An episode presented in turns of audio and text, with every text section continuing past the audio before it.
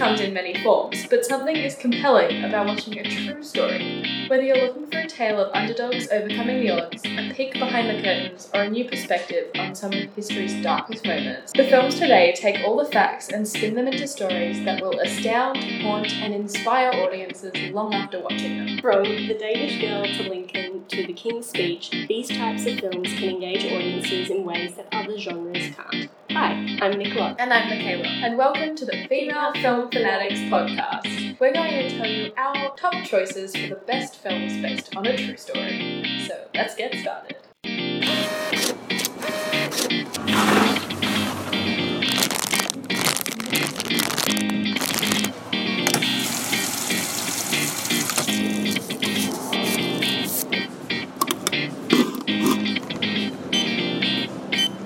Enjoy your movie.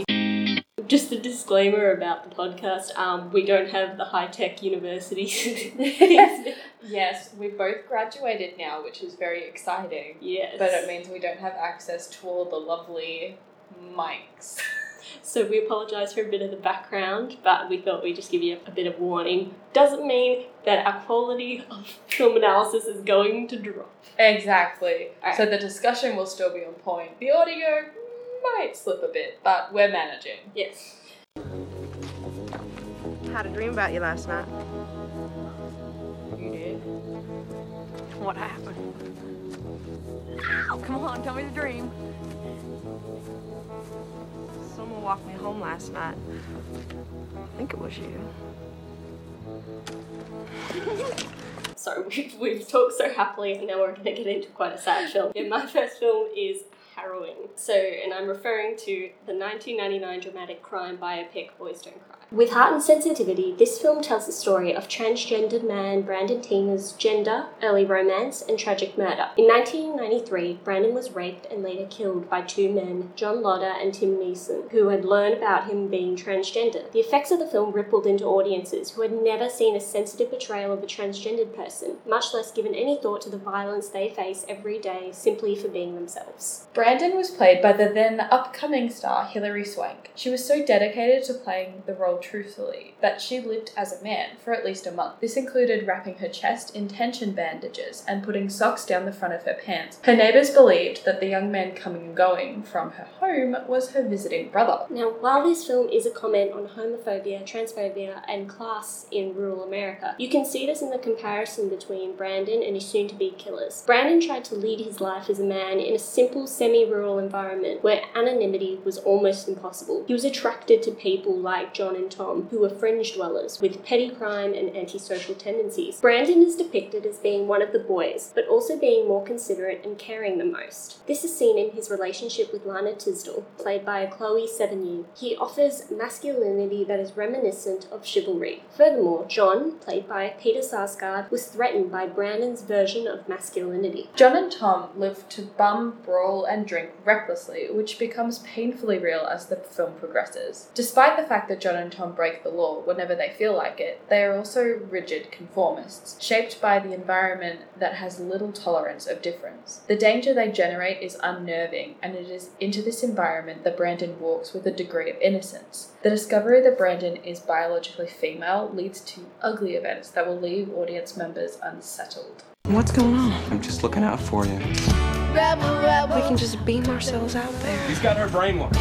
Now, the producers originally wanted to film in Fall City, Nebraska, where the real life events had taken place. However, budget constraints meant that the principal photography had to occur in Texas. The film's cinematography used dim lighting throughout and was influenced by a variety of styles, in particular neo-realism, which basically means few movements, mm-hmm. and in the style of Martin Scorsese. The soundtrack consisted primarily of blues, country, and rock music. I also heard that when they were on location, a lot of people had issues with the actual content they were filming. They didn't want it to be associated with Texas. They were mm. like, no, it didn't happen here. Like, we're all good. So just they had trouble finding a location because no one wanted that film to be filmed there. It's insane. It's happened with so many films too. I can't say that this is a perfect film, anyways, despite the people who would completely outraged by the topic because it, it does have a divisive legacy, especially for trans men as well. So, the first issue I have with it is that the film neglected to show that an African American man named Philip Devine was also murdered, in addition to Brandon and another Mm. victim, Lisa Lambert. It may have been because the director, Kimberly Peirce's two hour run runtime, couldn't handle another massive subplot. And I get that. And some critics have suggested that Devine's absence in the film solidifies his memory into oblivion. Yeah, it's really important to tell everyone's stories, not just one person's. Yeah,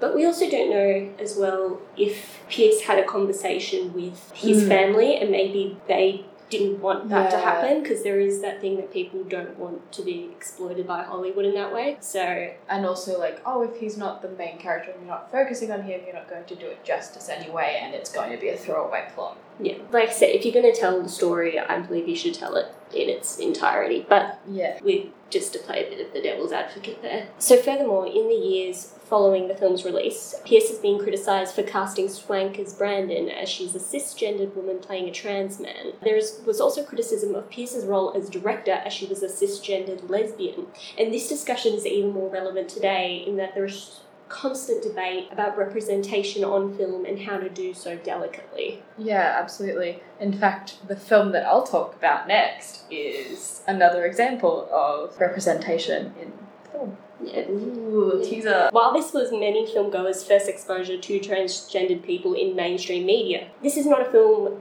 just about being transgendered. Boys Don't Cry explores the contradictions of American identity and youth through the true life and death of Brandon Teena. What emerges is the story of a young American drifter searching for love, a place to call home, and a sense of self. An extraordinary theory. Thank you. So what next? Prove it.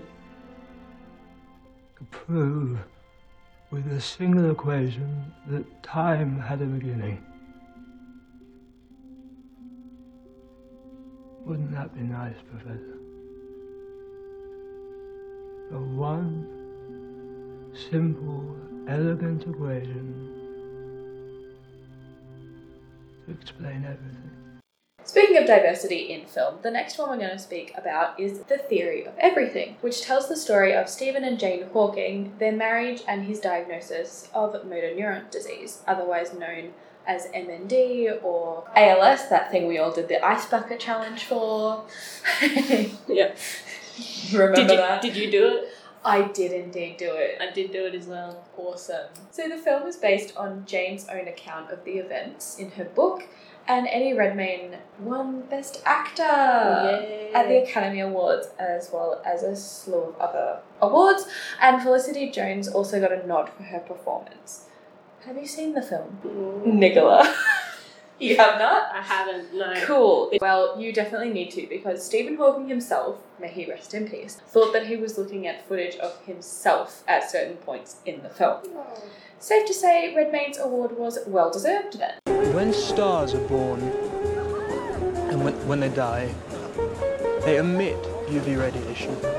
So if, if we could see the night sky in the ultraviolet light, then almost all the stars would disappear, and all that we would see are these spectacular births and deaths. Redmayne worked with a dance trainer for months leading up to and during filming in order to train his body to hold itself in the uncomfortable, twisted looking positions associated with MND. Redmayne does such a good job of holding those positions that I, I, it makes my muscles hurt looking at it. As with any film based on a true story, the theory of anything takes creative liberties when it comes to certain events and characters. For example, how Stephen and Jane met is not accurate in the film, and Stephen's best friend Brian is a composite of several people Hawking was friends with at the time. It's easier to have one actor portray that relationship than several. I'm not upset by that if you just want to do an amalgamation of Yeah. people. If they're not Yeah, and it makes sense. You've got scenes with Stephen and Brian where when you watch the film with that fact in mind, you can kind of see how this would have been a conversation with multiple people, like more than two people, sorry. Yeah. Like you can totally see that. It's like, yeah, a friendship group would just hang out and be like, Are you okay, friend? Yeah. No, you're not. How can we help you? Because sometimes it's more important just getting the point across of Yeah. what you're trying to say than trying to add people who were important in Stephen's life, but they're not. Yeah, exactly. Mm, I, And don't want to belittle their friends, but like not major contributions to his life. yeah, and the the film is more so about Jane and Stephen's relationship anyway. Like if if you watch the film, it really focuses on the two of them and their marriage, them having kids, Stephen who was given Okay, so basically, Stephen Hawking died when he was 76 when he was told by doctors that he would die in his early 20s. He was given 2 years to live when he initially got diagnosed, and he said no to that statistic. not on my watch. well, doctors are constantly wrong, but unfortunately, with MND, when you get diagnosed, it's all downhill because the worst part about it is your brain, your thinking remains intact, which is why Stephen Hawking Yeah. was still researching up until the day he passed away, but your body deteriorates and you can't even speak anymore. Yeah. Just like with Boys Don't Cry, there was some criticism about the casting of Eddie Redmayne because he doesn't have this disease. But the thing with the movie is the filming process takes at least months. This one took months and it bounces between stages of the film. You don't film it in chronological order. So, you know, one day Eddie Redmayne had to film when he was sitting in a wheelchair with his, you know, pretend kids that are acting as the Hawking kids. And then the next day he's filming when he first meets Jane prior diagnosis. Like, he's, he's completely fine. You can't really do that with someone living with the disease because by the time that they've been diagnosed with it, they're already suffering from symptoms. And it's also they're acting. They're acting. They're acting! but it's like that's kind of like saying like all like gay people they should only play gay roles. Only like otherwise we would not get Barney Stinson. in How I Met Your Mother. Yes! Legend. Wait for it. And I hope you're not lactose intolerant because the second half of that word is dairy. Just think about Oh. that the oh. next time we all get outraged.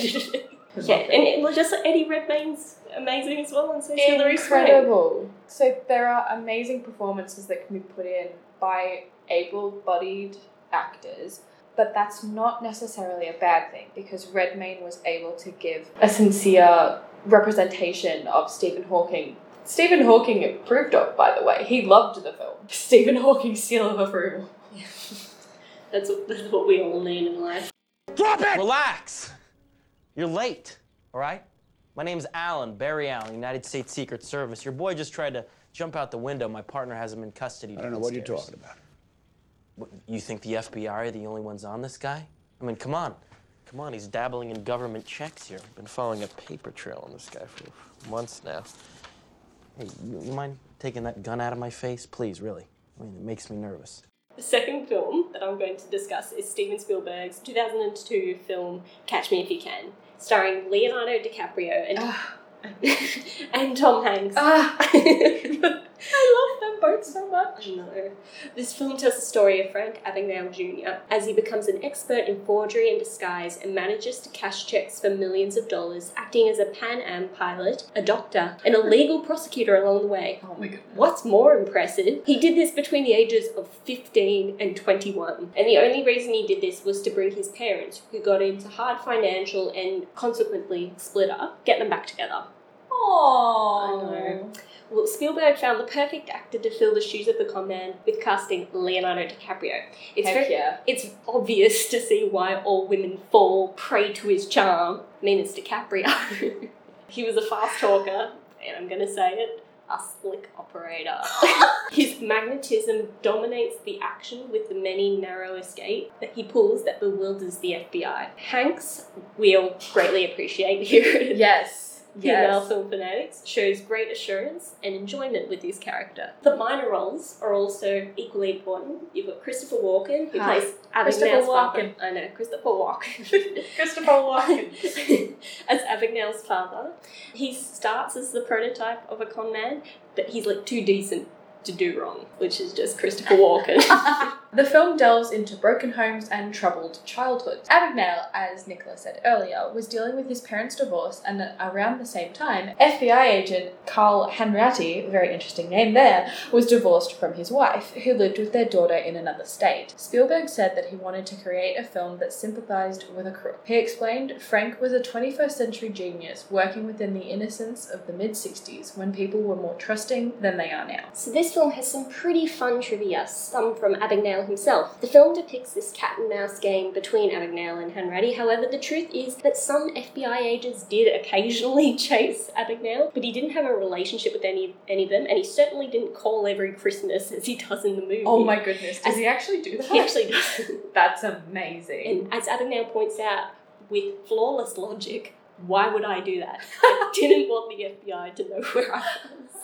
Can't argue with that, yeah. So in the film shows Frank Abagnale Jr. on the FBI's most wanted list. In real life, however, he never made the list. It's reserved for violent criminals. Ah. That's probably why we can laugh at it more, because he didn't hurt anybody physically. Also, another interesting bit of trivia involving the real Abagnale was a surprise cameo. Yes, if you fast forward to Abagnale's capture in France, spoilers, the policeman who arrests him was the real Abagnale. Unlike Boys Don't Cry, Spielberg's star power afforded him to film this picture in 157 locations throughout North America. It was a refreshing blast to see the 60s portrayed in such a colourful and vivid way, as only Spielberg can do. Real life and human stories are often more fascinating and complex than, than, than glossy pretense, and this film follows that line. And this production is more comfortable when the curtains are pulled back, smokes and mirrors have disappeared, revealing the boy without his performative show playing himself true to us. You have capable performances from both Hanks and DiCaprio, which makes Spielberg's job easy. Easier. and he ably walks the line between quirky, unbelievable fun and soul searching character depth. Spielberg has truly returned to form in this picture by simply trying something a little different. A. Ah. Well, unfortunately, we're going to close off the podcast by talking about a film that is just like Boys Don't Cry. It is confronting and it is sad. We need the full scope. That's the only thing that will put an end to this. Then let's take it up to Ben, let him decide. We'll take it to Ben when I say it's time. It's time, Robbie! It's time! They knew, and they let it happen. Two kids! Okay? It could have been you. It could have been me. It could have been any of us. We gotta nail these scumbags. We gotta show people that nobody can get away with this. Not a priest or a cardinal or a freaking pope. Spotlight was released in 2016 and it tells the story of the journalist who broke the story of priest pedophilia in the Catholic Church. Now, obviously, this is a very sensitive subject and sensitive topic, but this film deals with it so well, so well, in fact, that it won Best Picture at that year's Oscars. The story is confronting, the acting, editing, sound design, and overall feel of the film is so sincere. I was speechless after the first time watching this movie, and it's truly hard to watch. If you've seen the film, you know what I'm talking about when I say the credits hit the hardest. Spotlight is a true example of why it's so important to tell true stories in cinema. There was a statistic from that film that was saying like 7% of priests in the Boston area uh, uh, like were pedophiles. Like which was an insane amount. That's, yeah, that's a lot. Yeah. And it's during a time when, oh, the priest caused a problem, or, you know, there was a problem in that church, that particular church. So what they did when, you know, it was reported that this priest did this horrible thing, they just got moved to another church. Hmm. So these journalists fought so hard to tell this story, expose this story, tell tell the victim's tale and kind of give them support. And at one point they had to stop their investigation because 9/11 happened and all the resources had to go into exposing that and telling those stories. So then- I'm so glad these journalists pushed for it because it was part of the Washington Post, their special investigative unit called Spotlight. Yeah. It's the Spotlight team. So the Spotlight team that's like, yep, you can you focus on this one story for months, write it to perfection, you release it to the public, and it's really important to tell the stories that they tell. And then they were told to stop and focus on 9/11, which just shows how huge that story was too. Yeah. And what was really incredible about this film was that it not only was just in America, it was spread worldwide, Yeah, which was and it wasn't only Boston. When we selected this location to focus the film about is because the story broke from there. That's the only reason they chose to focus on Boston Yeah. in Spotlight. yeah, Spotlight was really ahead of its time as well. Not just the journalist, but also the film. And as we've both just graduated with degrees in journalism, I think something that I appreciate about Spotlight is not only is it telling a really important true story to people so that they listen as well, but it's also highlighting the importance of journalism and the media. Definitely one to go and watch if you haven't already. Just maybe prepare yourself first. And if you want an extra haunting one, add all the other three films on as well. I mean, Mhm. Boys Don't Cry. Maybe Oh, finish with Catch Me If You Can, because it's lighthearted. Yeah. Oh my gosh. And the theory of everything is uplifting. If you've enjoyed this podcast, um, we're also available to stream on Spotify, Breaker, and Anchor, and you can follow us on Twitter at ffemalefanatics, where we'll po- post up movie stuff, so go check that out. Yeah. Um, we're a new program, so we love all the support, and we need your approval to a degree that we find embarrassing. Sad but true. yeah, I'm Nicola. And I'm Michaela, and this has been been the Female Film Fanatics podcast.